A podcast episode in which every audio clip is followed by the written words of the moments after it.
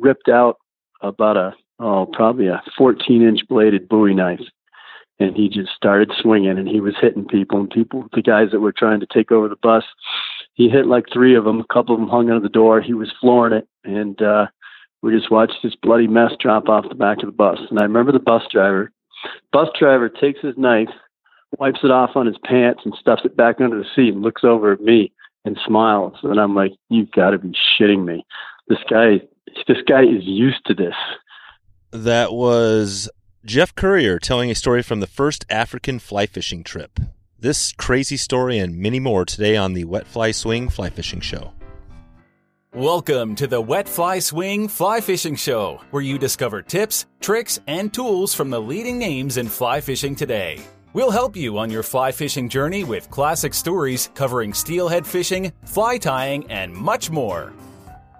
How's it going, everyone? Thanks for stopping by the Fly Fishing Show. I want to give a quick shout out to our amazing supporters on our Patreon page. Head over to wetflyswing.com slash Patreon. That's P-A-T-R-E-O-N to uh, get started today. In today's episode, I chat with Jeff Currier about his prolific career catching almost 400 species of fish on the fly.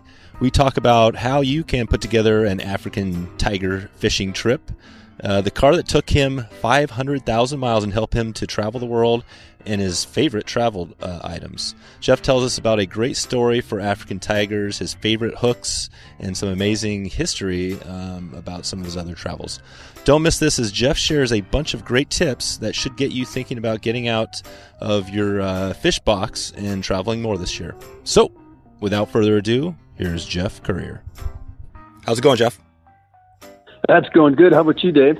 Good, good, good to have you on. We've uh, got a bunch to talk about here. I think all these shows that I do, it seems like trying to focus things is always the challenge, and for you especially, since you've, I'm not sure, you're somewhere between 400 and 500 uh, species caught on the fly. So uh, we'll, we'll, get into that. But uh, before we jump into all the stuff you've done, uh, maybe you can start us off and talk about how you got into fly fishing. Well, I grew up in a uh, fishing family, so I came from Massachusetts, and my dad was a fly fisherman. And back there, there weren't a lot of them, so I was pretty focused on him because he, you know, he was doing stuff that other people weren't doing. And the reason he was such a good fly fisher is because my grandfather was. My grandfather actually had a uh, outdoor shop, and he was an Orvis endorsed uh, shop back in the 40s and 50s before I was born. So I, uh, when I grew up, the basement was, was full of stuff and uh, started fishing at a very early age. And my dad taught me when I was probably seven or eight. And, you know, he was a busy man the rest of the years, so it just came together. Growing up in that neck of the woods, it's not so much trout as it is, you know, your warm water species, which are pretty fun and easy for a kid to catch. And it was easy to fall in love with the sport. Hmm. Yeah, that's great. So your your grandfather started out, and what was the the name of the the shop, or was it a fly shop only? No, it was uh, sports. It was called Andy's Sports Shop, and uh, he sold everything from tents to canoes to you know fly rods. I actually have one of uh, one of his fly rods. It's an old Orvis Battenkill bamboo from I think uh-huh. it was uh-huh. built in 1940 something, and uh, yeah, I don't use it. It's got a hairline fracture, but I, I definitely take out and look at it once in a while. It's pretty cool to have. That's cool. And have you ever? I'm not sure um, uh, your exact age, but I, I, have talked to a couple. Who was it? Um, oh, I guess uh, Flip uh, Flip Pallot was on, or I was chatting with him, and he was talking about how, how he was using back in the day using bamboo for like salt water, and he was talking about how the the rod wouldn't recover and stuff like that. Did you ever have you ever tested that out on any, any big species in any type of bamboo? No, no. The biggest uh, fish I probably ever caught was because I did fish that rod on my first trip out west with my dad in 1982, and uh, I got a big I got a big uh, rainbow on the Henry's Fork, and I'm lucky that rod didn't explode because it was later on that trip. We went on a guided trip, and the guide spotted the hairline fracture in the tip, and he's like, "Yeah, I don't think if this rod means something to you from your grandpa, you probably shouldn't be fishing." And I'm like, "Okay, let's put it away. I'll save it. I got my big fish on it. I'll leave it right there." That's right. Yeah, that's probably a good thing. Nice. So, okay, well, that's good. And so, Andy was your, uh, I guess your grand, that was your grandfather. Yes. Okay, and then and then as he uh, your grandfather. So did your dad take over the shop, and then or did the shop just kind of uh, what happened to the old the old uh, the sporting goods store? You know, I think uh, it had something to do with the government building I ninety five right through his shop, and Oh. they relocated him. And uh, Yep.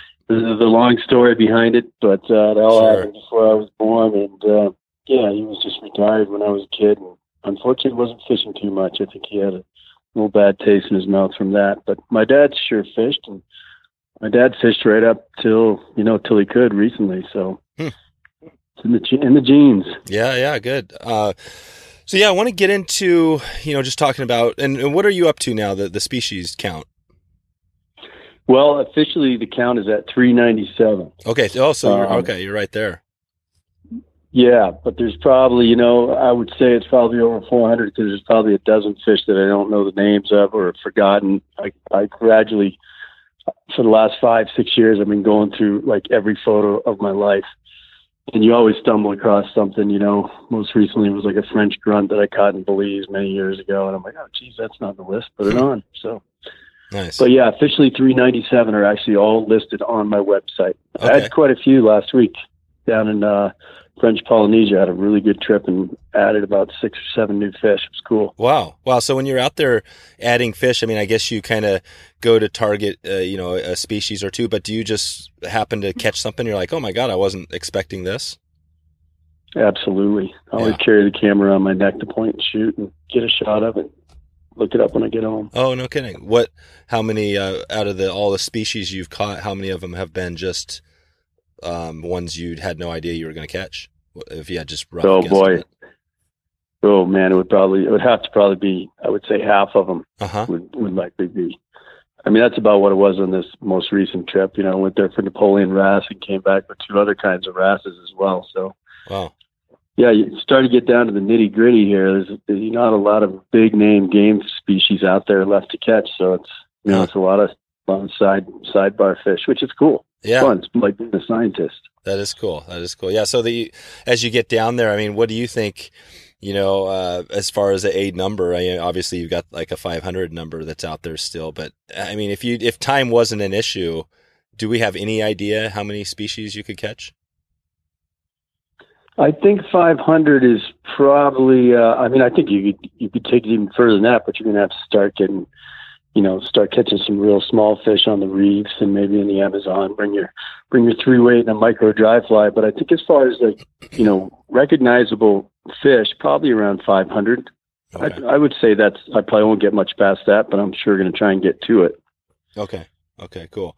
So, and we're going to dig a little bit into tigers down in Africa and things like that. But I just wanted to follow up a little more on the, you know, this idea of the 500 because it's kind of a, you know, it takes a certain person to, to do this. I think of, you know, myself and it's not even close to what you- you're doing, but, you know, doing a weekly podcast show takes a little bit of a certain person to, you know, to do it every week, you know, and, and you've, you've been doing this for a long time, right? And you've been focused. I mean, what, what got you going on this? And what, what do you think, would you say, is, is it your personality or how, how did this all get started? Oh, I think it's uh, my curiosity of fish. I've always loved fish and uh, did a little bit of studies of ichthyology in college. And so I'd have to say there's never been like, you know, one fish is better than another. You know, it doesn't matter size or species. I've always found something interesting in them um, my whole life. I guess it goes back to, you know, growing up in Massachusetts where we didn't have very good trout fishing, but we had you know, a pond near my house had, you know, black crappie, had pumpkin seeds, bluegills, and smallmouth and largemouth. And, you know, I always, every time I went fishing, it was like, wow, there's another new one. So I think I got interested at a very early age and uh, just never stopped. Luckily, I've been fortunate to live a lot of parts of the country and travel all over the world. So there's always something new to invigorate me, you might say. And uh, yeah, it's never going to end, ever. No. Love it. No, and you, so you start out and, and you said Massachusetts is where you grew up? Yep, that and uh, Summers in New Hampshire, up New- on Lake Winnipesaukee. Okay, New Hampshire's. And then, and then you kind of bounced around the country. What was your process? Because I think, are you in the West now? You're in Idaho? Yep, I live in Victor, Idaho. Been here for almost 30 years. Prior to this was Jackson, Wyoming, so it's just over the hill. That's more of a, you know, nobody can afford to live in No. Jackson type of thing. but I studied in uh, northern Wisconsin. You know, went to college and I did several internships over the years in Minnesota. You know, and just got around a lot. You know, did a lot of, uh, you know, I guess off-campus studies. So I was traveling quite a bit. and uh, my my major is outdoor education. So Oh, yeah, okay. was just got to see a lot of a lot of cool species from around the country, and then it just when I became an adult, actually wasn't paying off my student loans anymore. Then I could you know spend a little money to to travel before Mhm. it became part of my business. Nice. Nice. Yeah, I want to dig a little more into the travel piece too, because I, I have a few questions on that. And um, I was just thinking as you're talking about, you know, where you you kind of got to this point. You worked for Jack Dennis, is that correct? Back in the day or a while back? Yeah, so from 1987 till 2009, I worked at the Jack Dennis Fly Shop right there in Jackson Hole, and I I managed the store for probably 20 of those 23 years, right up till the end. Oh wow. Okay. And what what happened at the end? Um, well, you know, the the economy started to tank, and uh, they actually took away some of my time off, and that you know can't go fishing if you don't have the proper amount of time off. So I, I couldn't go backwards; I had to go forward. Yeah. And uh, I had been considering leaving anyway. I, you know, I think I was 44 at the time, and I figured out when I got to 50, then I would consider maybe doing something on my own, and not another shop by any means. I wanted to go full time with my artwork, and uh, you know, I just ended up having to start early because they annoyed me. And I thought I was going to be all art and I'd be struggling to make it. But as soon as I left that shop, the phone started ringing. You know, there were a lot of, you know, like my, my sponsors, you know, Winston would be one right out of Scientific Anglers. As soon as they knew I didn't work in that shop, they wanted to have me more, you know, 100% devoted to their rods and their fly lines. And, you know, it's hard to explain. I couldn't believe it. Yep. Things worked out and worked out fast, and it's it still is working. I love working with my my companies and sponsors, and I get to fish a lot. Can't believe it. Yeah, that's great. So you basically, yeah, I mean, you put your you put your time in like a lot of people do, and you know whether it's uh, fly fishing or whatever you know industry you're in. But yeah, you put your time in, and then the opportunities just kind of came knocking. That's that's a pretty cool story. Yeah, it's fun. It's almost like there's no formula for it. I get asked all the time. You know, younger people are like, "So what do I do to do what you're doing?" I'm like, you know, I'd say fish and work hard. Yeah. And uh, hopefully it lays out for you. But fish hard comes first because that's what you really get. You know, people learn about you from. You know, if you're a good angler and share what you know with other people, that's what gets it started. Yep. Yep. Cool. Cool. Well, let's dig in a little bit to, you know, I think we, obviously you've got almost 400 species that you've caught, but, uh, you know, focusing this down, we're going to talk a little bit today about tigerfish and I guess specifically Africa. And there's probably some people, probably a lot of people who never really thought about much about these fish or maybe, you know, might not ever go fish for them. But I was hoping you can just talk a little bit about, you know, what it's all about, what it takes to to do that trip. uh, You know, if it's something that um, I mean, obviously it's a remote place, but um, yeah, maybe you just start us off and talk about the last trip you did for these and, and what that experience was like. Yeah, I guess uh, first I'll just add to that. It, it really is kind of like you said. A lot of people it's not even on their radar, and um, I guess realistically, you know, 20 years ago, it probably wasn't on anybody's radar. You know, like one percent of Americans because it is so far away, and there's so many other interesting fish that are closer to us. You know, not just in North America, but it seems like you know the last 15 years the rage has been going to South American fishing peacocks Yeah. and golden dorado and you know, I guess the Tigers, because they're the furthest away, are the ones that it's taken the longest to to hit the the map. But you know, they're they're really not that far away. We all get in airplanes we go places, and uh, Africa's you know it's a, it's a long flight, but you can get there. And uh, most of the the tiger fishing that we can be exposed to is stuff on the Zambezi or in Botswana and the Okavango, or probably the one that I've done the most and most recently would be in Tanzania. And uh, that's probably the biggest. They're not Goliath tigers. There's many different species of tigers too, by the way, but they're the ones that uh, they get pretty darn big. They're pretty awesome fish. Yeah. So, and on that line, as far as getting there, I mean, yeah, I mean, obviously, people you can fly around, buy a ticket, things like. Is there a potential, like, if somebody was serious, you know, they listen to this today and they're getting all jacked up, I and what would you recommend um, the best, you know, route for somebody to maybe, uh, I guess, to start first, learn more about it, but also maybe put together a trip.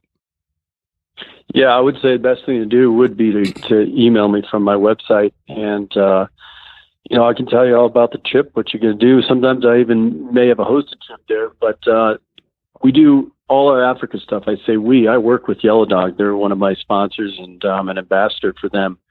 And they are probably the kings of booking tigerfish trips in Africa. And I think it's good to go through a company like Yellow Dog because, to be quite honest with you, a lot of people don't know how to go about going to Africa. Like I've spent this whole morning working on getting my visa. In fact, I've spent the last three days. I'm trying to get a visa to go to Cameroon in March, and uh, you know, travel agencies like Yellow Dog know how to do all that stuff for you. And also, um, and you got to pay for your trip. And people are not comfortable, you know, wiring money to Africa. No. Uh, whereas you got Yellow Dog is based right there in Montana. So, you know, you're dealing with a U.S. company. They're dealing with all the international stuff, and they're also making sure that you're prepared for all the international stuff because it is Africa's a long list from shots to, um, you know, the visas to, you know, how do you fly there, all kinds of stuff. Yeah, no, I hear you. Yeah, the that is kind of I've done that a few times where you have to wire wire money over. And the thing about doing that on your own man. There's no when you're doing it there there's no uh, if that money's gone somebody takes it it might be gone. So that, that's a, a, great point. Well in, in thinking about this now as far as the trip let's just think you know for example if it was myself and I was kind of chatting with you and I wanted to put together this trip maybe you know a yellow dog, obviously that would be the best way to do it, you know, if you had the cash. But if I was going to just kind of do the best to do it on the, uh, you know, maybe save a little money and pick your brain about stuff, you know, what might, you know, where might we start if I had a question like, how do, how do I get the start? What's the first thing to do to, to start, you know, putting together this trip? Well, I can, if you, lean towards what I think sounds like a little bit of a do it yourself, that's how my first trip to Africa happened because there wasn't, there wasn't a lot of eyes on the tiger fishing over there, and I couldn't, you know, go to Yellow Dog. Yellow Dog was just starting. And even some of the older travel companies in the U.S. they really didn't have an Africa program. But I'd done it before in other parts of the world. I kind of started with Central America, then South America, and then you know did Asia. Africa was the last thing, and my wife and I we wanted to go to Africa and catch tiger fish, and I finally just said, you know what, screw it we're just going to go over there like we usually do with our backpacks and spend three months. Mm-hmm. And, um, you know, 20 years ago, I guess we did that trip in, I think it was 2005. It was, uh, you know, the place to go in Africa, everybody always thought was Kenya. You know, that's kind of where it started. And I remember calling Delta, and I think I had 200,000 miles in the, in the bank with Delta. Yeah. I'm like, yeah, we want to go to Kenya and blah, blah, blah. We're going to start a trip. And I just remember hearing all the tapping, and she's like, sorry, we can't get you to Kenya with your free miles. I'm like, okay, well, how about, uh, you know, maybe Tanzania? Nope, click, click. Nope, can't do that. Sorry. They almost enjoy telling you you can't use your miles. And finally, I said, you know what, lady? Just send me somewhere. send me and my wife somewhere in Africa. She's like, what do you mean? I said, just fly us to Africa, wherever we can fly to for free. Yeah. And uh, we ended up in Lusaka, Zambia. And I remember whipping out the map and looking at it. I'm like, huh, that's absolutely perfect. We're, you know, 50 miles from the Zambezi. No way. So, yeah, so we spent the next three months. We flew there on 1st of October and stayed through Christmas. And uh, we basically went upstream on the Zambezi as far as we could, and we we kind of wung it. But I will say, winging it in Africa was the hardest place I've ever had to wing it. And if we were there for three months, we probably got, you know, 10 days of decent fishing yeah. um, the whole time. So hmm. tigerfish winging it, not so easy to do, and yeah. a lot of it has to do not just with there's, you know, most of the waters that you can get to are overfished because, um, you know, you send malaria nets over there. Unfortunately, they turn into fishing nets, and the places that are good fishing are so remote that you have a good chance of getting eaten by a crocodile or killed by a, a hippo, and the list goes on. It's right. it's not the same as yeah. going other places. Yeah, yeah, I hear you. So it's not the uh, definitely this is one place where the, the, the DIY probably isn't the although you did it just but you are a little more of a you know explorer uh, you know you have got that mindset for most people it definitely not a safe place to, to do the DIY thing. Got to have some experience. I'd say you know do the do I do your own thing and places like Central and South America first, yeah, and then kind of put that build, Africa at the end, like build we yourself did. up. Okay, cool. Well, maybe I'll follow up with you here a couple years down the line when we get some uh, get some other uh, shows out, and we can follow up on some of this. I, I, you know, thinking about it, you know, again, getting back to this um, you know, the DIY thing. I, I don't want to touch on that because I, you know, too much here because I want to focus on some of the Tiger, you know, just kind of what you're doing, what you did out there. But what would you say is another place, if you had to say somebody, you know, maybe both at home, maybe in the U.S. and then abroad, what would be the, the two easiest trips to, to DIY, do you think? That might be a, a real cool trip for somebody. Well, I would say going down to uh, Patagonia and trout fishing. That's a, a great do-it-yourself um, trip because it's it's really laid back. You know, bus systems are very good. Um, we know the fishing. You know, I think most people know how to trout fish, so you know they go down there. It's not like they have to figure out the fish; they just have to figure out the places. And I will say, from my experience down there, almost all the water has has good trout fishing. So that's a great way to start. And the language, I mean, it's a, it's it's a language barrier, but it's you know Easier. it's a good one to do as your first one. Yeah, because Spanish is something we're all a little bit familiar with, and quite yeah. frankly, if you put your mind to it, it's not that hard. Um, so that's I'd say the first one, and that's probably the best one. A great place for people to get started. Yep, yep, definitely, definitely. And then, and then if you had to say, I mean, we've talked about a few different species around the U.S. You know, uh, muskies and muskie and pike, and you know, I mean, we've got some amazing stuff here. What do you think is a good? I mean, I guess the it's wide open here to, as far as the U.S. where you want to go. I mean, if you had to pick one, what what would you be going for? Geez, maybe I would just uh, you know, go up into Canada actually and just do some pike fishing on my own. Yeah. That would be uh, fun. Load up the van and, you know, go up there with a canoe or something and, yep. and do it that way. That would be awesome. That's cool. And what, uh, or Alaska. Or Alaska. Exactly. That was the next thing I was going to say. Alaska, Canada. That's pretty much pretty remote. You can get, you can get away from people up there. So, um, what do you think now? You mentioned the van. I just uh, before we get into the Tigers, I did have a couple of uh, kind of off the tangent questions here. What what kind of van are you talking about here? What, what's your what's your travel van? Well, I don't have a travel van yet, but we're thinking of selling the house and moving into a uh, uh, some sort of uh, small camper or uh, one of the one of the hot vans now that everybody's running around and I can't remember the name. Oh, oh, yeah, like the tall wife. tall ceiling van, one of the um, yeah yeah uh, whatever they call those. Well, yep. Yep, gotcha. split me. But uh, yeah, we're actually downsizing the last couple of years here. I've sold just about we sold a lot of our junk. Put it that way. We've had a couple big yard sales. Yeah. Just in case we finally decide we're going to do it, because uh-huh. uh, we're also getting a little sick of the cold weather as you get older. I went from being like maniac ice fisherman living in northern Wisconsin and Minnesota and chasing Lakers here the first 15 years I lived here to now being like, oh crap, it's five degrees out. Yep. Get out of here. That's right. There, there's it's a, normal, I think. It is. I think that's the, there's a reason why uh, old the old people, you know, that moved to Florida and all that stuff. I mean, it's it's true. It takes it uh, the the cold weather, man. It, it takes it out of you. That's for sure. Uh, yep, things hurt more. Yeah. Okay. Humidity and warm is good. So what? So now, so your van. So you guys, if you do go that route, you you do the the van thing. I mean, what does that look like? I mean, you, you find a nice southern you know, park it in a down head to Mexico sort of thing and find a off of the Baja and, and find a home down there. Sort of, is that kind of, or just, just keep traveling? Yeah, probably, uh, January February, you know, I've got to, probably to have to work till the day I die just because the lifestyle's taken. I don't have any money, but I can make it by doing shows and, and, uh, selling my art. You know, when I say sell my art, yes, I do some paintings and I actually did quite a few things for, for Christmas, but I have my, coffee mugs and beer stein business with my fish, and I license my fish to go on all kinds of things. So when I'm at the shows, people see me out there. I might be doing some some talks about, you know, I might do a dead casting demonstration or a PowerPoint presentation, but I also have a booth and I'm selling my stuff. So I would always do that. So I might just drive show to show. Oh, cool. But when the when the shows wrap up in the end of March, then I probably, you know, Baja's where I've been going for 20 years. I probably would go down there. I know my way around pretty good. Yeah. Um, but I also like carp fishing. I mean, I like just driving around, you know, Phoenix area for crying out loud and catching grass carp. And I'm yeah. sure there's hundreds of other places down south that could do that and be very enthralled for the four months of bad weather going on up here in Idaho.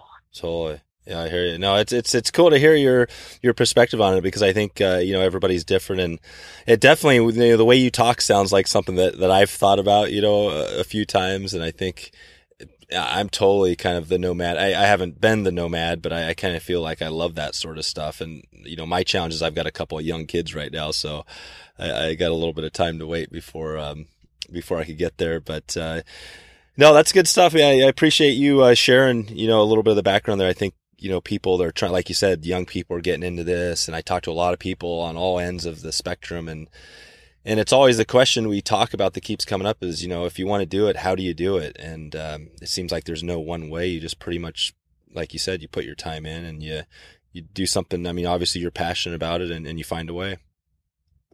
Yeah, it takes courage. You know, you gotta you gotta make some big moves, life changing moves along the way, and you know, sacrifices.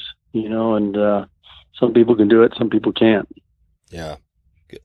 Okay, well, before we break, one more before we break in, because I had a, another note here on automobiles. I've, I've uh, always loved some of the things I caught. I saw something about the um, just looking at your history, the the Aspen car, and uh, yeah, Aspen I, is a legend. Yeah, I'd love to ha- have you maybe just go a short little talk about like what that car, you know, is meant to to you and your wife and fishing, and uh, because, or and maybe you could paint a picture of what that car looks. I'm not even sure if you still have it.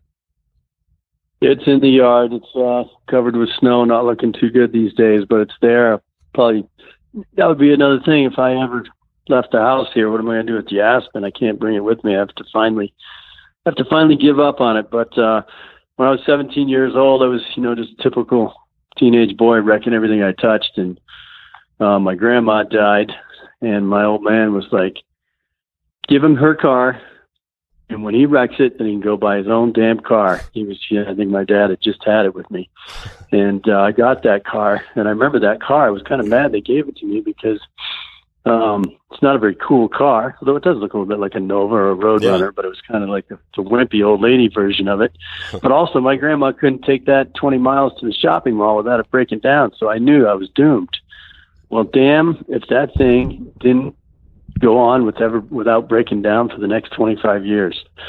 So I ended up putting 517,000 miles on. I didn't retire it till I was 38 years old, and I, I probably did nothing more than an oil change.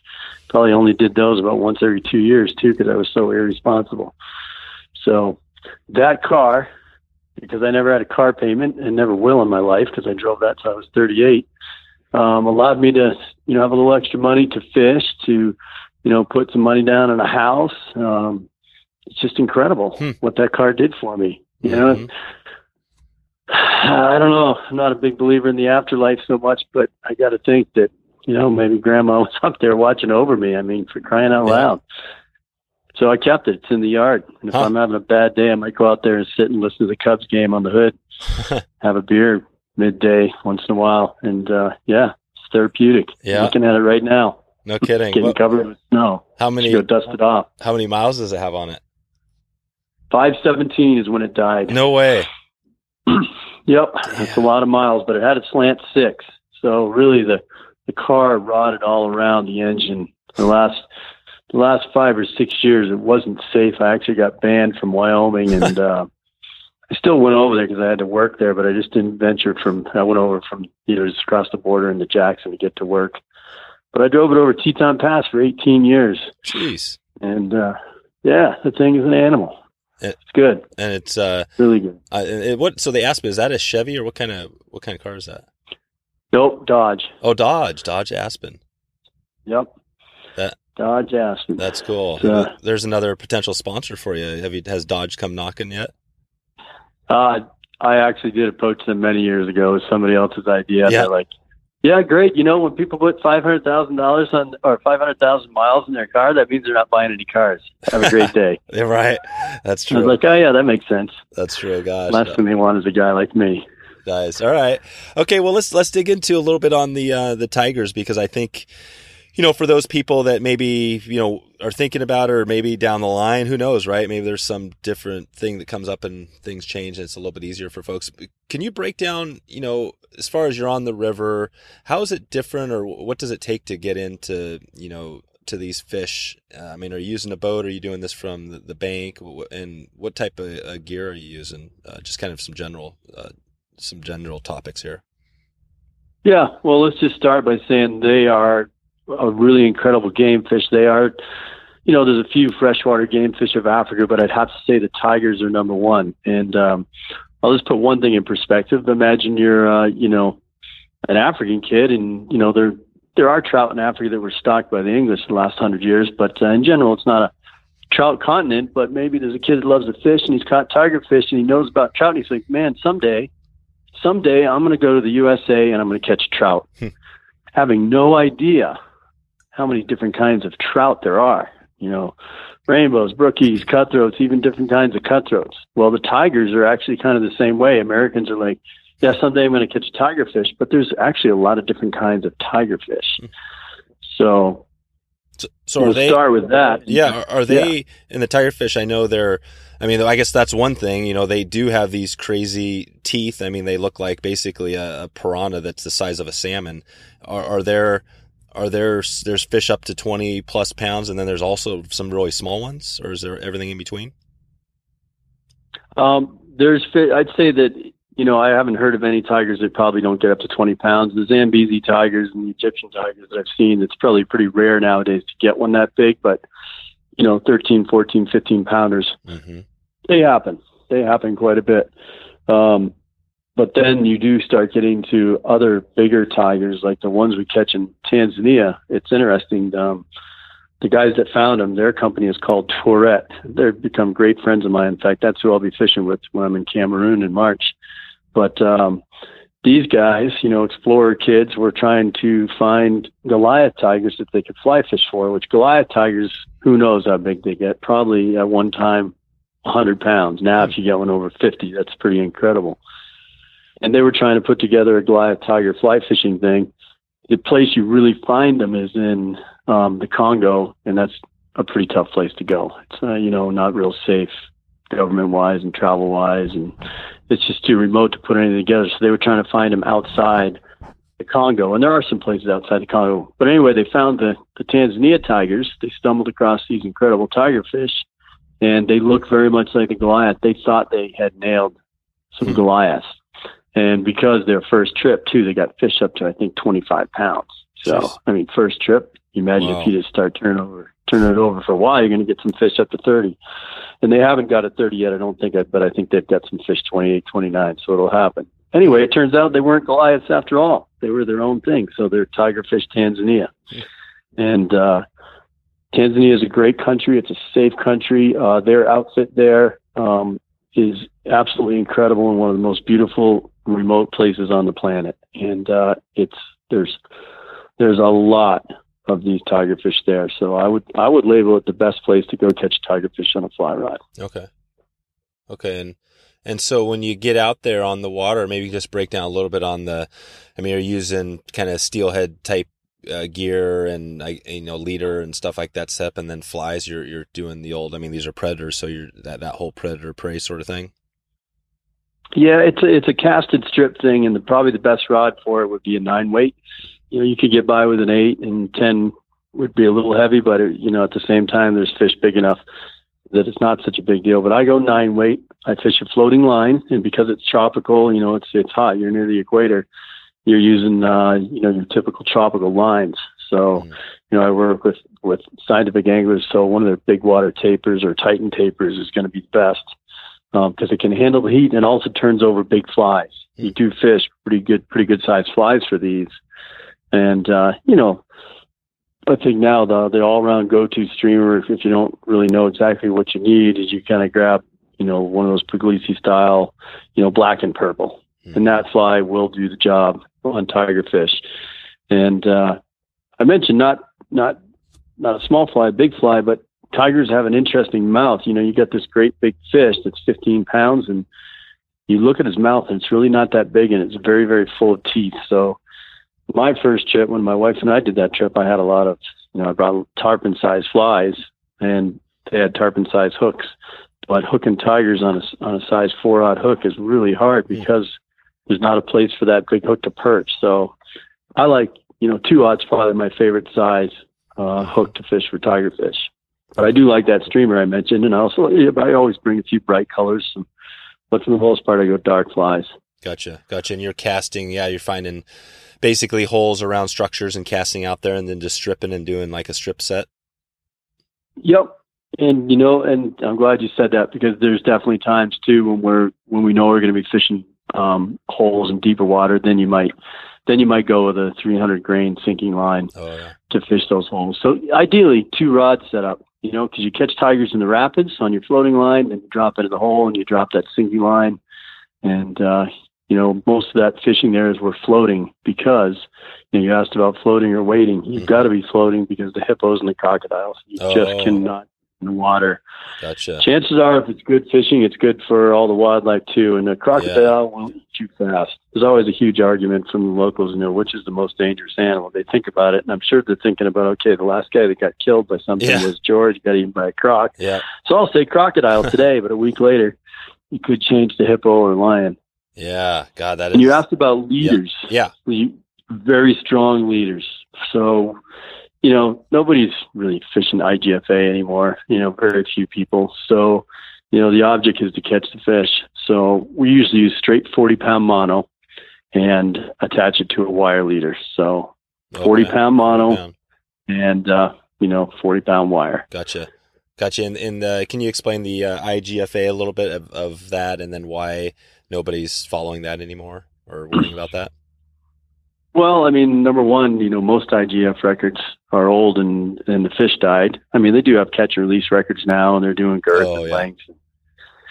You know, I'll be honest with you, I, some of those don't seem that accurate to me. I mean, I, we did a measurement for my wife not too long ago, actually down in Belize, and I mean, the girth and length came out to 176 pounds on a tarpon, and I've caught plenty of tarpon over 100 pounds. This fish was like 120. So Jeez. I won't go there, but that's yeah. one thing. And then the other thing is, you know, IGFA, you know, the, the tippet size for fly fishing, I think is 22 pounds or just under, you know, it's in kilograms, but that's about what it adds up to. Good luck landing, you know, a 50 pound giant trevally on a flat that has coral nearby right. on 20 pound test. Yep. So here we are, a guy like you or me travels all the way to Seychelles. We get to do it, you know, yep very infrequently, let's just say, we want to catch the dang fish. So throw the IGFA out there, throw that 22 pound tippet out there and fish straight 80 or even heavier and hook your fish and put some pressure on and land them. And uh, you get your picture, and the fish actually gets released healthier because yep. you got landed quicker. Yeah. You know, and he's not taking off swimming around the ocean with a fly hanging out of his mouth or, or a dozen because people are using too light a line. Yeah, that's a that's a good point. Yeah, it brings up a lot of questions I have, and I won't be able to get into the, all of the things that, that pop in my head. But yeah, I mean, things have changed over the years. And, you know, I just think back at one of the first um, episodes that I did, I interviewed Trey Combs and, you know, we were talking about just his life and he was there. I guess this is, well, he's a little bit older than you or maybe a lot older than you, but, um, yeah, a lot. yeah, a lot. So a lot, but you know, he's talking about, you know, he's talking about the, some of the blue water stuff and he, he had done and, how he was out there, one of the first people or whatever. But you are also one of the first people that have been out around the world doing this stuff. I mean, how many? How I mean, obviously, it's a more yellow dog came in and that's kind of opened things up. But when did all this change? When did it become this big? Like people start doing what you're doing. What I mean, you've been doing it for thirty or forty years, right? Yeah, I was going to say I actually was doing it long before you know Yellow Dog ever approached me probably the reason they came to me is like because they number one I'm really good friends with Jim Klug. Oh yeah. Long before he had his business, we we've been friends. But uh, yeah, I mean, I know I know how to travel. And I know a lot of the places around the world, and that's how I teamed up with those guys, and it's been awesome. I actually don't do a lot of hosting like some of the other ambassadors do. You know, hosting for me was something I did, but it was before Yellow Dog. I was doing right through the the fly shop, and then I did quite a few on my own because that was my only means to see the world.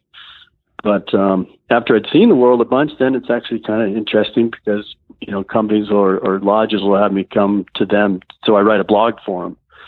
And uh, I don't know if you've seen my blog, yeah, but yeah. I have a really extensive blog, yep. and uh, you know it's kind of nice. So like, uh, for instance, I'm going to go to Cameroon, and realistically, it's probably going to be hard for my boys at Tourette to get Americans to come to Cameroon because it's so off the radar. It's unbelievable. Hmm. But then if they stumble into my blog, I wonder what's going on fly fishing Africa. Maybe we should go. They're going to see Cameroon because I'm going to write day by day accounts, and hopefully it's mind boggling. Hmm. So a lot of my travel now is doing things like that. Just it's almost like people have a, a brochure on the internet based on an American's travel and experiences, and that uh, really helps them sell their trips. Gotcha, gotcha. Um, yeah, and I we talk. Uh, very briefly about the conservation stuff. Obviously, it's important and all that, you know, um, for to do what we do. But um, you know, I mean, have you seen over the years you fish for all these species? Have you seen uh, a lot of the, the changes and some things that you hit, uh, you know, back in the day, and now maybe you don't fish for them as much? And is that the same when you look worldwide, say Africa or any other country? Uh, absolutely. You know, I'd say the changes I see are more closer to home. And I don't want to make it sound like I don't like any places. I won't even name a place, but uh, you know, traveling in Central America back in the in the late '80s and early '90s when I was just starting my travel, I mentioned that that's where I started traveling 1st mm-hmm. I mean, some of the flats, some of the the tarpon fisheries, you know, a little further south in the flats were they were abandoned of other anglers. I mean, I have them all to myself. I was, I'll be honest with you, I was kind of a, a spoiled brat in, hmm. in Belize in the late '80s. I, I mean, I think that the, the, the people at Turneffe Flats um, were so nice to me in Belize River Lodge, and uh, you know, I'm out there fishing the waters. We never saw another boat. It's pretty busy now. you know, fishing is still great, and actually, to tell you the truth, it's probably better now um, because you know, people are aware that you don't eat bonefish, you don't eat permit, you don't eat tarpon, and fishing's incredible. But you know, for me, the experience is different. And uh, although I love the great fishing, I also miss a little bit of the remoteness that I used to feel. Yeah. You know, when I was younger. So I see changes like that, but most of the changes are, I'd have to say, are good because you know when we discover a fishery and we love it, we start to protect it. Yep. And um, you know, That's certainly true. a great thing. That's true. Yeah, and you mentioned Jim Jim uh, Klug, and I was talking to. Um, all right, is it it's is it Klug or Klug? Klug. Yeah, Klug. I was talking to, uh, I guess, um, I think it was the Drake episode, um, and I think Elliot was mentioning that, you know, he mentioned that he thought that back, you know, on that day, and I guess you were part of that group. He mentioned Jim Klug and, you know, Tom Bie and some of the other people that were out of that Jackson area, and uh, it sounds like you were one of those guys that kind of were part of the uh, the start of this whole thing. And do you do you see it that way, or were there people before you that paved the way? I mean, obviously there were people before you, but what do you see about that transition? What was so special about what you guys had going there? Well, because there were so many um, destinations that really hadn't been tapped at all. Um, there were definitely, and by the way, yeah, there were people that were ahead of me, but um, it was easier for them because there were more places and they were closer to home. I mean, think about it go back to the 1920s and 30s, the Keys were like mm-hmm. off the map. Wow, how mm-hmm. cool is that? Oh my God, we're going to the Marquesas. Imagine that. Right. And then, uh, then all of a sudden it's like, okay, now we're going to the Bahamas. Now we're, what about Belize? And, uh, you know, Africa was off the radar for those guys. But uh, they definitely got it going because I remember I just idolized those guys, and I loved looking at those old pictures. I my favorite book as a kid was McClane's Encyclopedia. I don't know yeah. You even know what that is. Yeah, I do. But yep.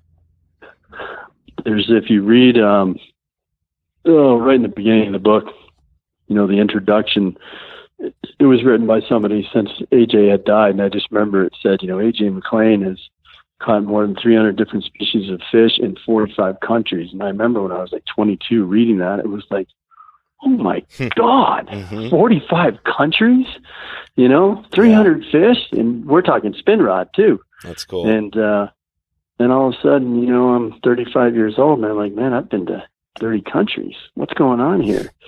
And then you just, and then all of a sudden the ball was rolling and it's like, okay, I'm going to take three months and I'm going to travel Asia and knock off, you know, another eight countries and 10 different species of fish. And it just never stopped. Yeah. Just unbelievable. Maybe you could talk a little about you know, um, you know, some as with you've done all the traveling, a little bit of the maybe a, a travel tip, or it sounds like you've traveled a lot with your wife. Um, are there any tips you can provide that might help somebody that wants to maybe they're going to Patagonia or whatever to to make their experience a little better? Yeah, I would say um, the ultimate travel tip is be smart. Never let your guard down. So if you're uh, winging it, winging it, you are you're a little bit vulnerable. And I'm not saying that the world is full of bad people because it's not, but when you're traveling, you you you are going to run into people that will take advantage of you if you if you let them. And I, I always call it like, um, you know, not really petty crime, but a good person, a pretty good person can be a bad person if you make it so easy for them. So the first thing I learned traveling in Central America is how quickly you can get pickpocketed and uh, and you don't even know it. Oh, wow. You know, when I was in my twenties, and then you know, and this is back in the late '80s, early '90s. Maybe it's not so bad anymore, but it sharpened me up right away. You know, it's like, wait a minute, I got to start paying a little better attention to this stuff. Maybe I'm going to, you know, carry my money in a fanny pack under my shirt like those nerds that I've seen, you know, from other parts of the world. Yep. And uh, and all of a sudden I'm like, hey, wait a minute, that actually worked. I didn't get pickpocketed this trip. I got all my money. My buddy got pickpocketed. He didn't listen to me. Oh God. So that's the first thing is just having your head screwed on tight.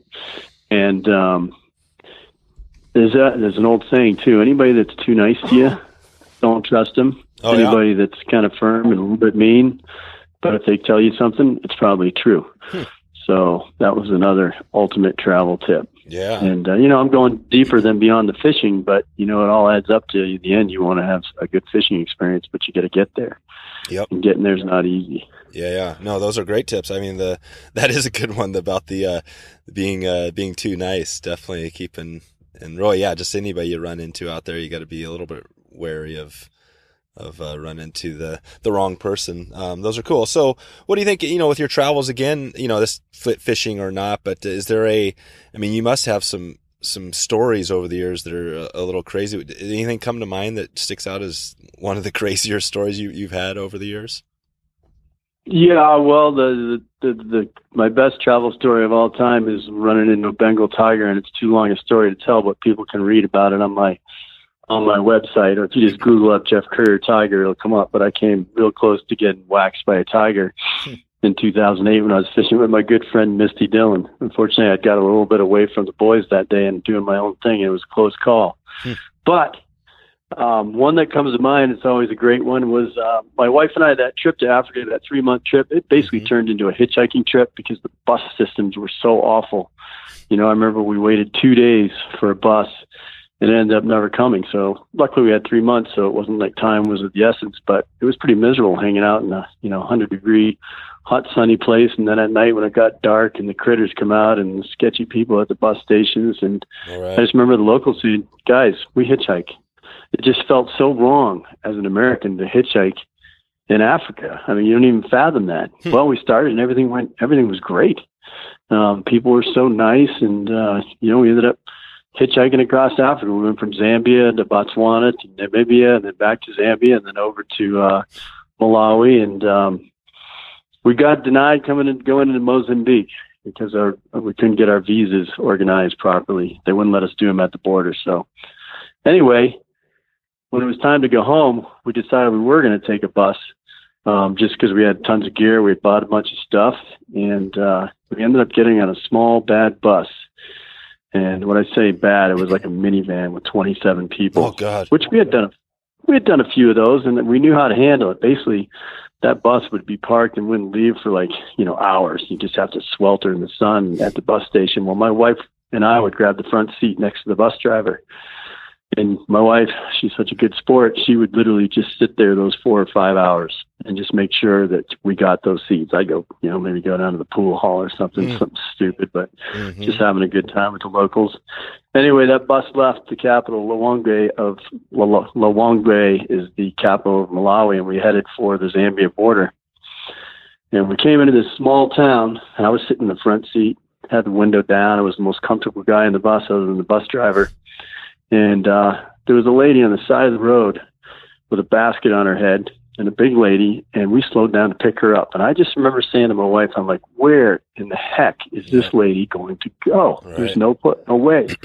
well, when the bus slowed down within two seconds, I had somebody trying to rip me out the window, and on the other side, the bus driver was getting ripped out the window. Jeez. And uh, uh, luckily, the you know the guys sitting behind me, you know, that were crunched in with the twenty something people in the back, they started fighting the guy and trying to you know keep me from getting yanked out the window. Oh. The door was locked, but they couldn't. It was like way down inside the door, thank God. But they were trying to reach in and open the door from the inside. So I'm fighting. The two guys behind me were fighting. The two guys behind me were like, "Pull your windows! Just start putting up the window." So I started putting up the window the best I could. I, I was lucky I wasn't ripped out in the street. The bus driver, he was just about ripped out his, but he kind of got the guys behind were fighting for him too. He plopped back in his seat and he ripped out about a oh probably a 14 inch bladed Bowie knife, Mm. and he just started swinging and he was hitting people and people the guys that were trying to take over the bus he hit like three of them a couple of them hung under the door he was flooring it and uh we just watched this bloody mess drop off the back of the bus and i remember the bus driver bus driver takes his knife wipes it off on his pants and stuffs it back under the seat and looks over at me and smiles and i'm like you've got to be shitting me Oh. this guy this guy is used to this you know and uh Wow. I was my wife and I were just like shaking, and you know, I looked back at the bus. You know, everybody else was a little shook up, but they were really just going back to their business. Yep. So That's it. it can happen. We were very lucky. In three months, we had nothing but great rides, other than some uncomfortable ones. But that was the only time we ran into danger. And it turns out it was a personal dispute between the bus driver and somebody in that town. So Oh, it was. we just got caught in it. Oh, no kidding. So, and that was your your first trip to Africa? Yeah, Yeah. but that was towards the end. And remember, I said something there a little while about never let your guard down, always stay strong. That was because it was the end of our trip. We were getting too comfortable. Oh, You know, I'm hanging out the window, probably, you know, I probably looked like an easy target. You know, Right. here comes some some white guy from probably America. He's probably got money. Let's uh, let's sting this whole thing. yeah. So Yeah, yeah. Gosh, that's uh God, I know. I'm sure we could probably sit here and and talk about some of these stories all day. We kind of, you know, it's easy to get to get off track. I mean, obviously, I think you know, thinking about the the tiger fishing is, you know, is kind of what I wanted to dig into here. I, you know, before we get along too far, I, mean, I guess we are pretty long here, but um, any other anything else you want to talk about with with tigers as far as you know, again, if somebody wants to learn more about it, I mean, is there a good resource? Uh, Obviously, your your website sounds like a good one. Is, what would you recommend if somebody wanted to learn more about how to get started, other than maybe your website and, and the Yellow Dog stuff? yeah, I mean, I would say that uh, unfortunately, because it's a, an exotic fish, I don't know of a lot of books about it, but um, a lot of the African uh, fly fishing magazines. Um, there's one really good one called The Mission, and uh, they often have tigerfish uh, articles in there. So I think really, you know, you Google tigerfish articles, you're going to get some of these articles, and and just read the more current ones because it's a fishing that has evolved a lot in the last 10 years. You know, like I said, now we're using straight 40 pound tests because we want to land the fish. There's no one out there to mess around and, and just hook them and lose them. We're there to catch them. So make sure the, the stories are current. But Mm-hmm. there is a lot of stuff. And South Africans are really very avid fly fishers. I spent a lot of time in South Africa. I was over there in November and I'll be back over there again in February. So I have a lot of, of friends and I can honestly say they are some of the best fly anglers that I've ever fished with, which is why I enjoy going over there and fishing with them. I learn stuff every time. But they are very familiar with tigers. They don't have a lot of tiger fish in South Africa. They do up in the north part near Kruger National Park, but those guys travel. You know, they can drive. It's, you know, a two day drive to get into Tanzania or up into Zambia and fish on the Zambezi. So they do it. They're very knowledgeable. Gotcha, gotcha. Yeah, I'll leave a a link to the mission and some of the other resources you mentioned here at uh, wetflyswing.com slash Jeff. I'll have uh, all the show notes and links to this stuff. Um, so yeah, I'm going to jump in, in in a little bit here to a little bit of a uh, rapid fire round. But you know, you mentioned your wife a couple times, and you know, I know uh, I was doing a little bit of research, and I'm not exactly sure. I'm kind of a, a not too smart on some of this stuff, but as far as you know, the the background and stuff, it, your your wife is not Caucasian, is she? What is her background or her ethnicity? She, uh, yeah, well, her her dad is uh, was a German bike racer, white as can be, and her mom was from Jacksonville, Florida, is African as you can be, and uh, Yeah. just a great story how they met, and very cool. So my wife is uh, mulatto, and she's. It's funny because we go different places in the world. We could be in Egypt, and they'll look at me, and then they'll look at her, and they'll start talking away in Arabic to her, and she's like, "No, I'm not Egyptian." And they're like, "You're not really?" We'll be somewhere in South America and they'll start, you know, they look at her and just start firing away in Spanish. She's like, I'm not local. I just look a little bit like everywhere we go. So That's cool. kind of cute, kind of fun, but she loves to travel, loves to fish. She's not crazy like I am, but, Sure. uh, yeah, she's, she's been down the road. She's done it. That's cool. No, I, and I, I bring that up because, you know, I think, um, you know, there's probably some people, maybe not in the audience here, but obviously there's parts of the world where you, you know, you kind of have some of this, kind of the negative end of it, you know, and obviously, you know, whether the stuff we've gone through in this country with racism, things like that is, is obviously some dark days. But, you know, when you look at your, you know, your relationship, uh, have you, has that been something that uh, you've probably had to deal with that a little bit over the years? And, and how have you, you know, how have you got past that stuff, or is it something you don't even think about anymore? No, we never even thought about it in the beginning. We were That's too cool. young and dumb to think about it. Luckily, luckily, it wasn't a big deal. That's cool. And uh, yeah, it's been to our advantage. If anything, anywhere we go, it's pretty cool. Yeah, yeah, no, that's awesome. All right, well, let's uh, let's let's stay on the um, you know, the tips and stuff a little bit here with the the you know the tigers, or I guess we can talk a little bit generally. But if you had to say your top two, you know, top two tips for you know fishing for, I guess we could talk about predatory fish, maybe to keep it general. Um, do you do you have a couple of tips? And you mentioned two flies as well. Do you do you have a, couple of flies that you you said the purple and black is one good one you use?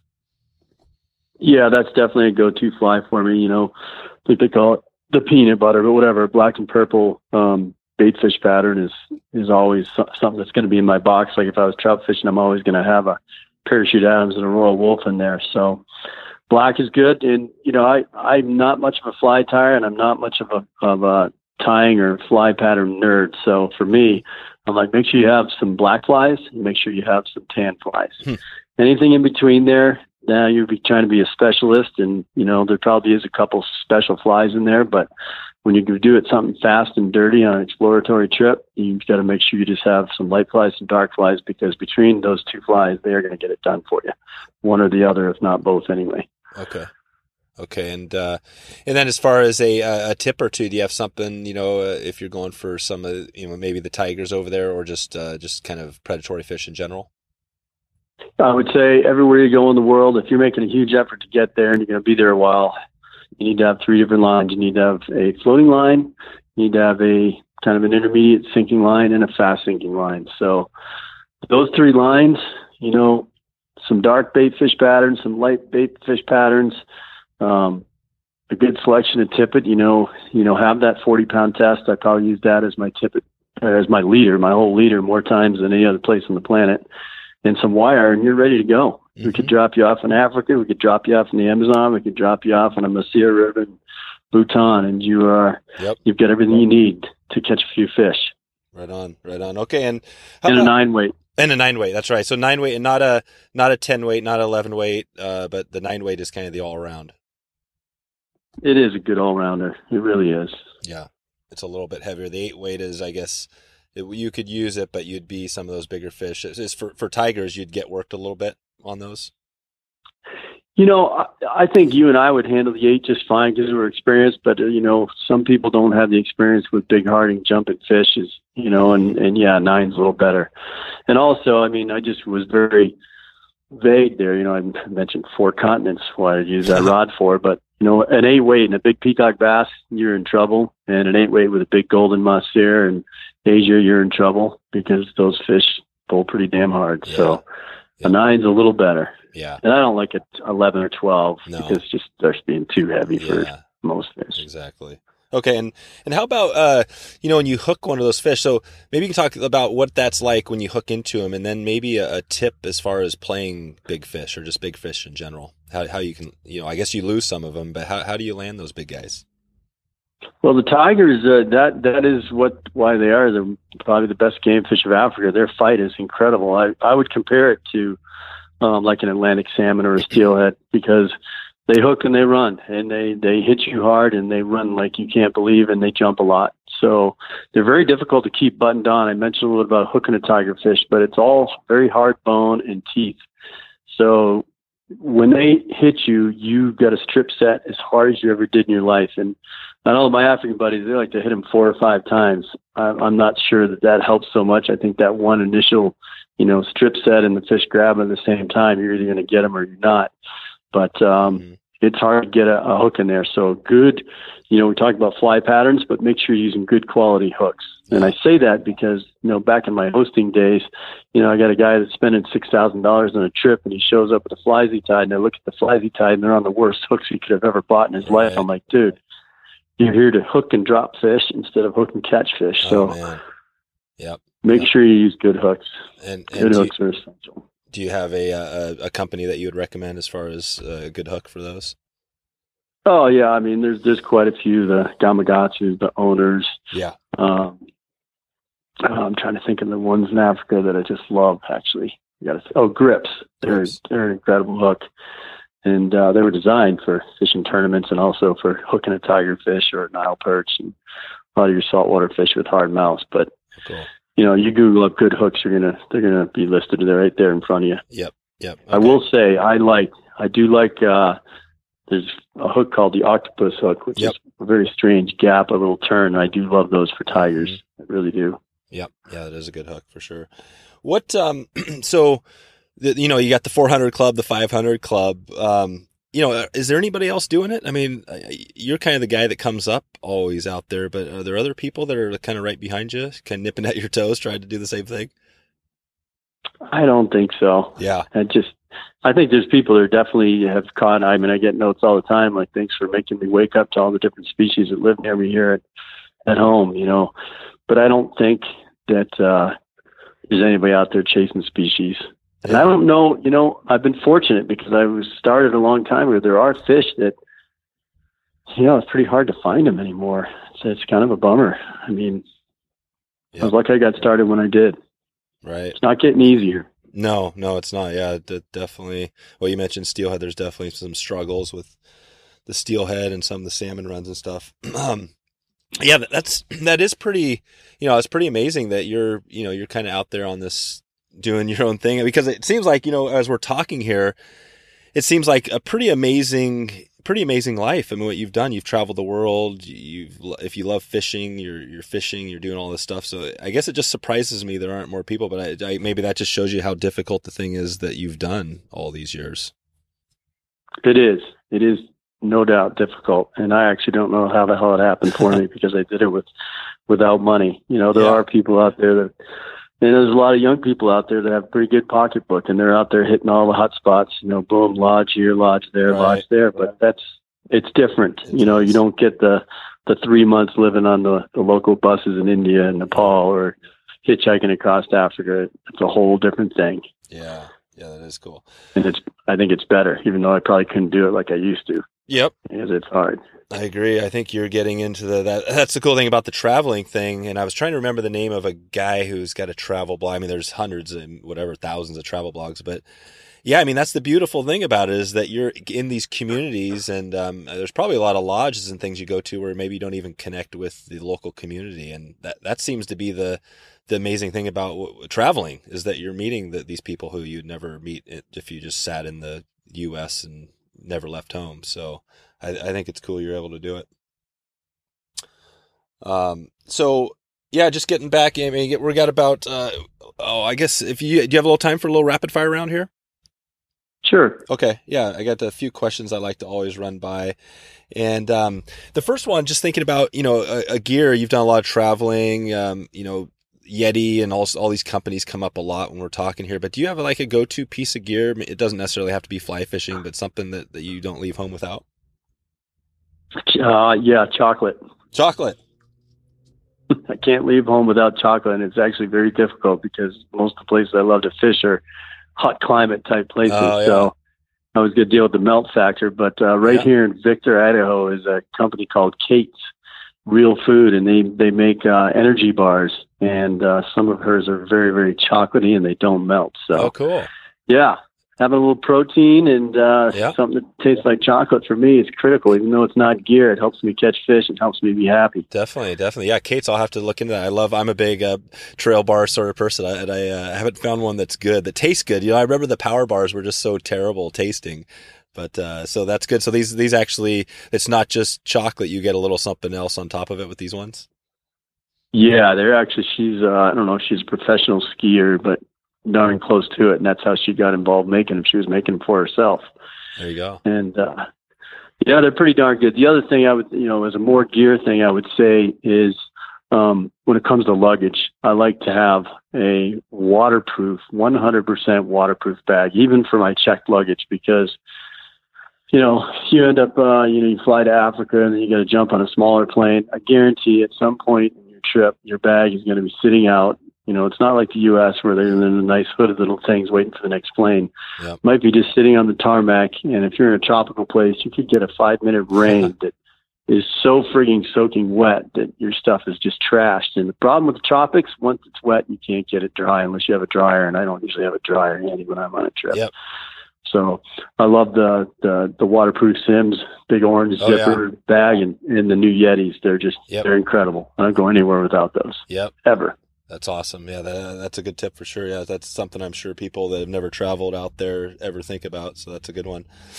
Um, what about we had a question from uh, Roy Morris in the Facebook group. He asked, um, I mentioned you were coming on. He wanted to know about uh, if you had a go-to fly for trout. Go to fly for trout for me, uh, parachute Adams. Yeah. Yep. All right. Perfect. Yeah, that's a I can make that work Yep. for anything. Exactly. Cool. What about, you know, I'm sure you, I'm sure you get this one all the time, um, you know, but, uh, favorite, uh, maybe your, well, maybe we won't say favorite species, but we'll say, um, your, your most and, and your least memorable fish. Oh, well, I would say the least memorable. I, I guess I'm thinking that he's talking about one that really just, you know, you lost and and upset you the most, and that. Yeah. And let's just say that's what I'm going to assume it is. And Sure. for me, is a fish called the Af- Africanus, which is um, he's like a permit. In fact, he looks very much like a permit. He's got a little weird purplish color to him, but he feeds on on oysters. He rips them out of Oh, the rocks, and he lives he lives in the most unforbiddable place you could be. I mean, huge waves splashing up on the on the reef, and you're trying, and literally the reef comes up and it's ten feet deep, and it sweeps out, and there's no water, and there will be six of these things sticking in you know, with their faces down the reef, ripping out oysters, and their tails sticking up.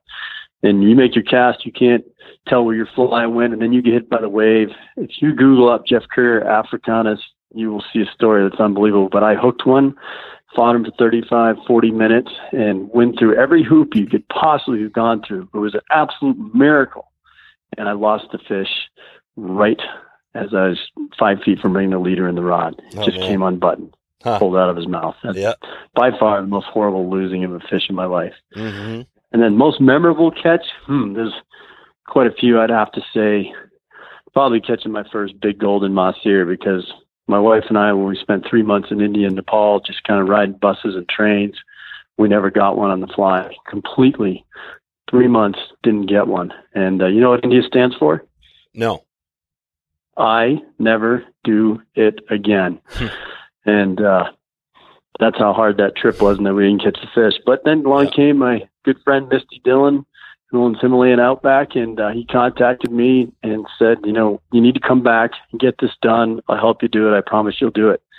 And uh, I wasn't going back for nothing because I that was a tough trip. But finally, I, I decided I'll go back and fish with Misty, and I got my big mahseer with him on Oh, the cool. second day Cool. fishing with him, and uh, yeah, so that fish for sure would be number one. Nice. All right. And what about um this is back to the tips um uh as far as length, or I guess you're if you're casting out a boat there for you know for tigers or something, is there any tips that you know you have for controlling your line? I'm not sure how far you're casting or maybe you just take it more generally. I, you know, does anything come to mind when you have that question? Um, I would say nothing that I don't do every single time in a boat. And um, for tigers, you know, it's just an average cast. You know, you're probably casting 40, 50 feet on average. Mean, once in a while longer, once in a while shorter. But anytime I get in a boat, especially when it's not mine, I look around for all the problems that I'm going to run into when I'm fishing out of this boat. Oh yeah. Um, you know, you know, where's the rope tied on to, you know, oh my God, there's this guy's got, you know, four spin rods under the bow, even though I told him we're not spin fishing at all for nothing. So I always look into that stuff. And I, before I even start fishing, I clean it. I Yep. clean the area. And if you're with a guide and he's never seen you before and he sees you do that, he knows you mean business. yeah. So there's no there's no sense in waiting till you have the first screw up or your line gets hung up on something. Fix it before it happens, and uh, then you should be set. Nice. And I do carry a stripping basket a lot of places I go. I don't use them in the boats very often, but almost every trip I go on, I have a stripping basket just in case I need it. Okay. Okay. And and on on the boats thing, you you probably I'm not sure if if you used any like the um the like the paddleboard out there. Have you seen many guys using that? Um, those types of boards out Uh, there. I've- I've heard people are traveling a lot with them now. Yeah, no, I have a uh, my wife, I should say, has a travel blow up Mm-hmm. um, paddleboard, and but I I haven't done enough to be comfortable on it. I Yeah. feel like I'm going to flip over Yeah. and drop my Winston. That's right. but uh, they do make sense. I think for you know, somebody that's younger and has a little better body core than this guy's in their mid fifties, Yeah. um, I think it could be a great tool. You know, fly down to Mexico or fly anywhere, and especially for ocean destinations where you can just get off the beach a little bit, fish from would be great. Yeah, yeah, that's that's yeah, exactly. That's what I was thinking. So, okay, and then um, so smallmouth bass. I think I heard somewhere along the the way or read that um, that's kind of your your favorite. Well, if you had to pick one species, uh, I'm not sure. Is that kind of one of the ones you still love to fish for? Yeah, I love it. I, I dedicate at least you know 15 days a year to go smallie fishing. Mm-hmm. Still do, and uh, I guess it's just kind of you know when I was a kid, you know, I told you back in the beginning all the different fish I caught. I always would probably the ones that made me the most satisfied is when I got a big smallmouth bass, and that was always my dad's favorite too. And he boy, he got a big one when I was a kid, which made an impact on me. Yeah. But uh, yeah, so I love fishing smallies, and I especially love doing it, going right back and visiting my mom every summer and fishing smallmouth bass right in the same spot I did when I was a kid with my dad. Yeah, That's and great. um, probably probably hit those spots right up till the day I die. yeah, that's good stuff. So uh, I've got a couple of random questions for you here. Um, uh, music. I'm not sure if you're a big uh, music fan, but do you have anything you you listen to that you know you enjoy, whether on the river, or just hanging out on the? Well, you said sitting on the car, you listen to the ball game. You you more sports or music? I would say that uh, during fishing season and here in the summer, you know, summer is baseball season, so I I time almost all my fishing, my trout fishing around Cubs games. Maybe it's uh, you know, if I'm going to be heading to the Henry's Fork for the evening hatch, I'll leave first pitch Yep. so I can listen to the game while I'm driving and kill the time. But when I'm doing like overnight float trips, you know, I bring my XM radio portable, and uh, as soon as that game starts, set it up in the back seat of my boat and just tell everybody to shut up and fish Yeah. and uh, so that's important. But I do listen. I listen to a lot of different kinds of music. I mean, I work out to heavy metal, old stuff, ACDC, Van Halen. Mm-hmm. Um, right now, I'm into stick figure because when we were down in French Polynesia at Anaa Atoll a couple weeks ago, some of the younger guys that um, that I was hanging out with, that's what they were listening to, and they got me hooked on it. Stick So.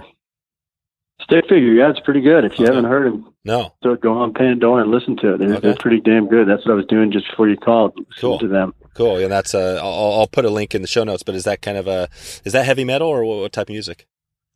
No, they're more like uh, a reggae type, Oh, cool. but it's yeah. a little different. I mean, I really dug it. Yeah, Yeah. It's, it's cool. Yeah, I love reggae. And I listen to a lot of Neil Young, lots of Neil Young. Mm-hmm.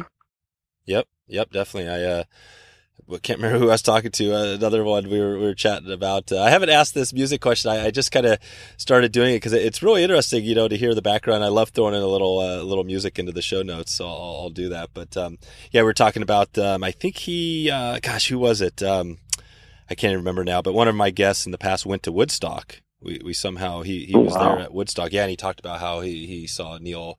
Uh, well, see, I guess it was Neil Young and the uh, I think it was Neil. Anyways, I'm drawing a blank now on the. But I'll, I'll put a link in the show notes to that episode as well. So um, so cool. Now, what about um, as far as a uh, something that nobody knows about you? Do you want to share anything that something that uh, you know you've done all these interviews and I think you've been on some of these shows multiple times. But is there anything that you haven't you you want to share?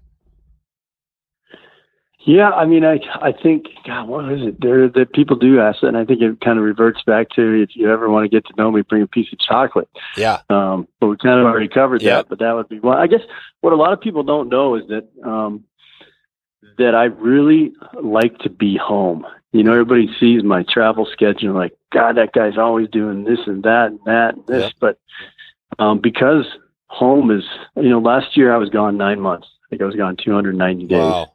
Or this year, the year that we're in right now. so when I'm home, it's it's almost like a, va- a special vacation. It is. Like I'm enjoying right now looking out at this. Even though it's cold out there, I'm going to go do my hike here in a little bit. Usually I go up and hike that. There's a mountain that I go to the top of every other Hmm. day. And I didn't make it up yesterday because I had my Christmas hangover, so I'll do it today. And uh yeah, people don't realize that I ride my bike and I hike and I do a lot of things that aren't fishing related and I like to be home. That's cool. No, it makes total sense. That that's your. I mean, that is your vacation. You you you travel nine months and and your your home is your break. So how many how many countries has has it been? Do you do you have a tally on that? Yep, I've fished in 62, and uh, you know, I passed through a few others that I wasn't able to wet a line on because you know maybe a long layover or traveling through that country to get to another. But 62 fished countries now. Gotcha, gotcha. Cool. Next one, next different one will be Cameroon in March. That's it, Cameroon in March. All right, well, uh, we'll we'll keep an eye out for that. So, um, yeah, that's uh, Jeff. That's about all I have for you. You know, obviously, there's uh, I've got a ton of questions that came up as you were talking today, but we won't we won't get to those now. Um, I did want to just uh, before we let you go in the next six to twelve months, maybe talk about you know you got the Cameroon trip coming up. Anything else we can expect from you to keep an eye out for?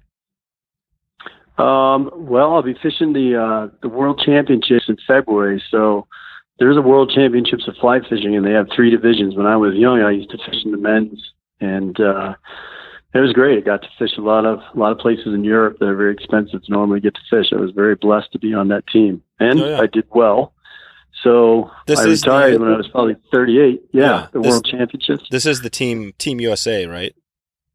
That's right. Yeah, yeah. Well, totally. Years ago they started a Masters division, and uh, so I'm going to go fish in the Masters in South Africa. In uh, I think we leave February 2nd, and uh, I think we're going to do pretty good. Like I say, I was over there just in November, so I saw some of the waters, which is nice. We usually don't get the opportunity to see the water till we get there, but I was over there visiting friends anyway, and it's a venue that could be good for us. Mostly lake fishing for trout, but uh, we should we should be able to do good. So I'm excited about that. Yeah, it's gonna be interesting. I'm gonna go to Africa twice in the month of February. No kidding. You might as well just stay. Yeah. You might as well just stay over there. I should, but I got to come home and do the uh, Pleasanton, California fly fishing show. I was already booked for that. Oh, there you go. That's cool. I like yeah, yeah. I like visiting my friends there too. So. That's right. Yeah, you're, you're, you're going to be on the show tour. So, what? Um, how, how far do you get around? Do you get all around the country on that tour? Yeah, yeah. This year I'll be doing most of uh, the fly fishing shows. The only one I won't be at is the Atlanta one because that's when the tournament is. But yeah, next weekend in Denver. So it's Denver, Boise, Boston, Jersey. Then do the uh, tournament, then come back and do California as well as some cities in California. Then then uh, the Cameroon trip, then the Phoenix area, and then back to the East Coast for a few yep. more. Yep, good stuff. All right, well, well, uh, yeah, I'll, I'll, provide some links out to some of that stuff, but. Um, so yeah, if and if people want to find you, they can just head over to uh, jeffcurrier.com. That's the best way to do it. Yep. That's There's the a contact button if anybody ever has a question, and my schedule's on there, and uh, I'm always my blog is always active, so yeah. always good stuff going on. Okay, okay, yeah, I'll, I'll, get a link out to your website, and uh, but yeah, Jeff, I want to just thank you for coming on here. I appreciate you. You know, this this conversation kind of has gone all over the place, and I think that's what I, I, enjoy about it. You know, we talked a little bit about tigers, but um, talked about your life, and it's it, pretty interesting. So I want to thank you for coming on. My pleasure, Dave. Thanks very much. all right, we'll talk to you later. Bye bye. So there you go. If you want to find all the show notes with all the links we cover, just go to wetflyswing.com slash Jeff. And shout out to our Patreons, uh, wetflyswing.com slash Patreon uh, to uh, help uh, the show move forward here. Uh, if you get a chance, head over to uh, the blog post for this episode and leave a comment at the bottom and let me know what you enjoyed about the show. Thanks again for stopping by to check out the show today. I'm looking forward to catching up with you soon and hope to see you online or on the river. Thanks for listening to the Wet Fly Swing Fly Fishing Show. For notes and links from this episode, visit wetflyswing.com. And if you found this episode helpful, please subscribe and leave a review on iTunes.